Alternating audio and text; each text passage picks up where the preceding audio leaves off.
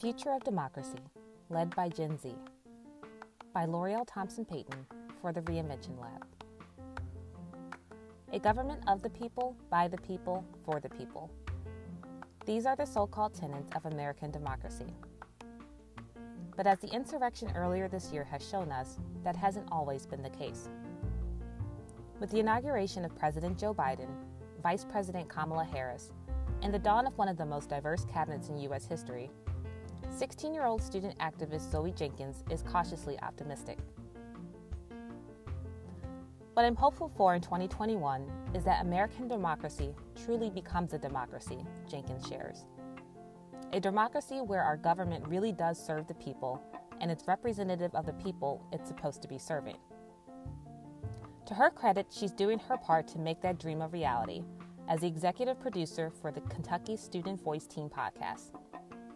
She's also one of the founding steering committee members at Civics Unplugged, a nonpartisan social enterprise on a mission to empower the leaders of Generation Z to build the future of American democracy. 18-year-old Thanasi Dillos founded Civics Unplugged after noticing his peers falling down rabbit holes that were either far left or far right. He began writing about news and politics as a way of combating misinformation. We are intentional about this in that we're trying to model what we want the future to look like, which is inclusive, diverse, intergenerational, participatory, and collaborative, shares Gary Sheng, co-founder and chief operations officer at Civics Unplugged.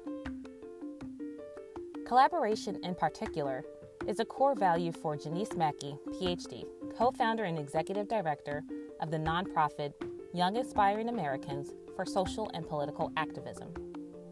Her organization is equipping young people with the tools they need to pursue social science degrees and careers in social justice. I wanted to create an organization where Black and Brown students can reclaim academic, career, and civic spaces, she says. We focus on racial identity development, civic advocacy, civic engagement, and civic literacy, but at the crux of that is always race. At the heart of the work is students and their needs.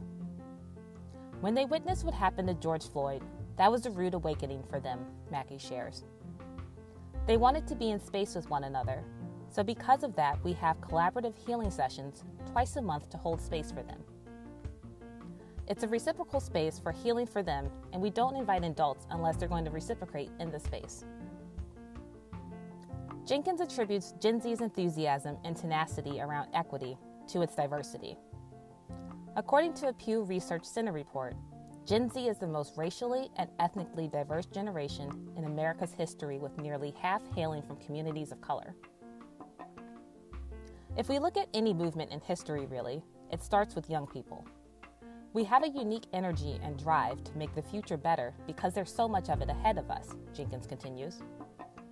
As a country and global society, we're facing a lot of existential crises, and we're coming to the tipping point for a lot of things.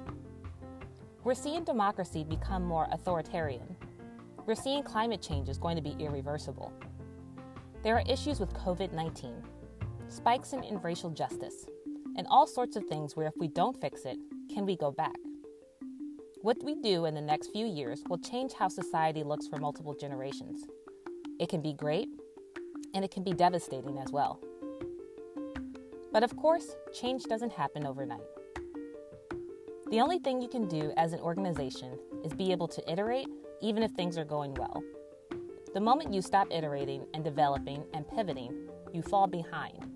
You lose, says Dillos. You have to be willing to iterate and pivot and iterate and pivot again. That's how you get to the future.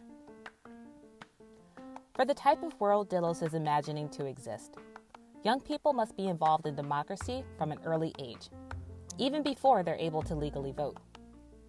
Education must go beyond covering the three branches of government and extend into civic engagement starting at a young age.